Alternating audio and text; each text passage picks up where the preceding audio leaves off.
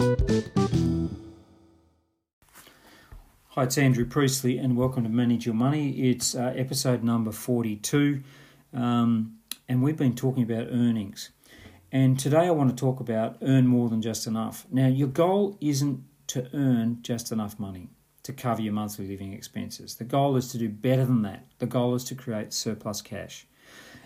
I want to emphasize that if you're managing your money, you're spending less than you earn, and so in principle, you're ending up with surplus cash.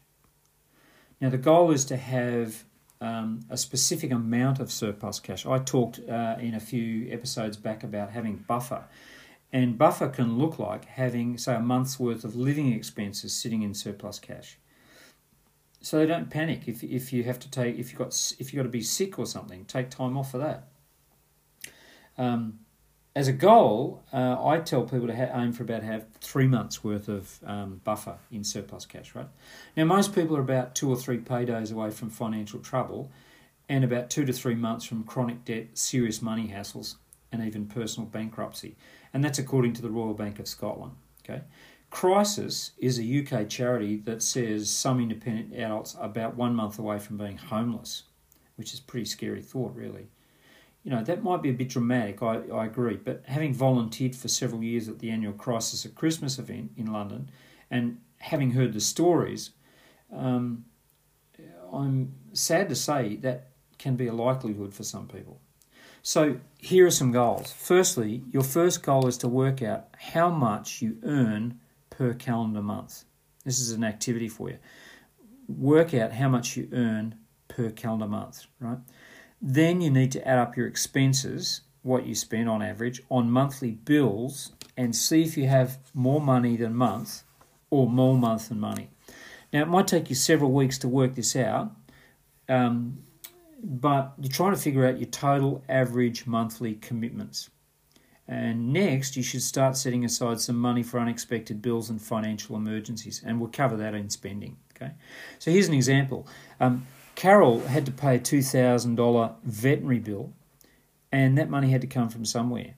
Fortunately, she had money set aside for those emergencies. Right.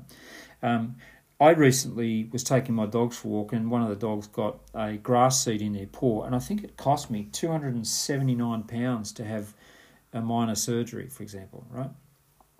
I was talking to my brother tonight, and he said that his dog had to have a cyst removed from the dog's mouth, which was 167 pounds. So it's good to have some money put aside for such things, for such little emergencies. Here's the problem though most people have nothing set aside for even a small emergency, such as an unexpected car repair or dental bill. The other day, uh, I went out to jump in my car and the car wouldn't turn over, and I called out the the the double A, and they came out and they said, "No, your batteries your batteries died," and that was eighty nine pounds to replace the battery. Well, I have that cash put aside, okay. Um, anyway, uh, Carol, who I just mentioned before, she went back over the last twenty four months and she reviewed all the unexpected bills that she'd paid in a two year period. And she worked out that what she needed was about $3,000 in cash reserves just to be safe to cover unexpected emergencies. Okay, so to do that, Carol sets aside now $60 a week to put in that emergency fund. Now, some years she doesn't spend anywhere near 3000 on emergencies, um, but it's there just in case. So, as it turns out, 3000 or 2000 pounds is about the right amount for most people, right, to have in set aside for emergencies. Okay. Now the next goal is a bit of a big one, right? It's a bit of a biggie.